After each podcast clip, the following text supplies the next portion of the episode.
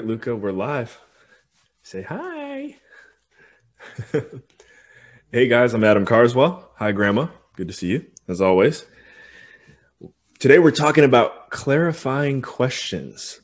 What is a clarifying question and how can it help you in your life, your business, whatever it is that you're working on? And what am I even talking about when I say that? Well, by rule of thumb, asking two clarifying questions in uh, really any scenario you scenario you find yourself in can help both you and the person or the person that you're asking the question to. So how? Still, what the heck am I talking about? All right, here's an example. Uh, it's a little bit more on the business side of things. And you know, I want to give a little bit, of, uh, give definitely give some credit here to my mentor, uh, Michael Flight, because I think a few years back he actually helped me realize this, and I didn't really realize it until now. So, um, for example, podcasting someone messages me and says, Hey, Adam, do you want to come on my show? I think at one point in time, I would always just be like, Yeah, like I wouldn't even hesitate. I'd just say, Yeah, I'll go on the show. But sometimes that can come back to get you. And that is the downside of not asking clarifying questions.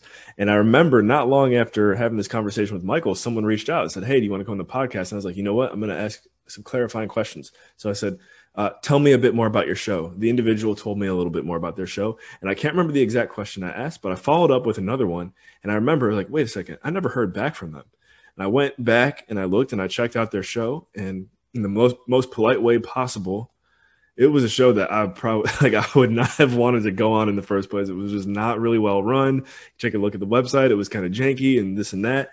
And so asking clarifying and they never got and they ended up never getting back to me either which is great so asking clarifying questions can actually help save you time and a lot of other things in different ways and then another way that it can help you even with relationships or your family and, and whatnot i'm going to use this example i got from alex charfen on his podcast the momentum podcast. Go ahead and check, check that one out. Hey luca.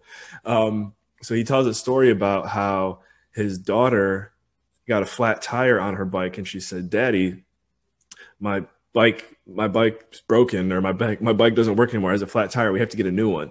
And he said his initial reaction he was about to get livid because he was like i remember when i was a kid like if i had a flat tire on my bike like that doesn't mean you need to go buy a new one like he he was getting ready to snap but before he snapped he asked his daughter He said well you know why would you say that we need to get a new one and she went on to basically give an example of something previously that had happened in her young life where something broke, a small piece of something broke, and they just went and got a new one. So she thought that by the bike getting a flat tire, that she actually had to go and get a new one.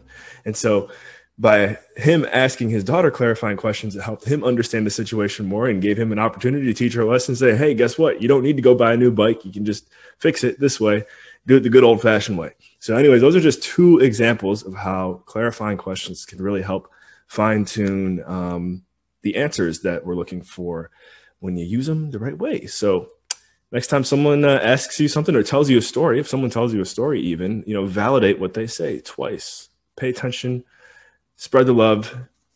And Luca, we're working on, on teaching Luca. put your hands up. Put your hands up. we're working on uh, on teaching Luca how to ask clarifying questions now too. We got a little uh, little doggy button pad on the way. So, all right, guys remember, and all you think, oh, make sure you subscribe, like, share, comment on this video, and all and all you do, take it to the next level. Peace.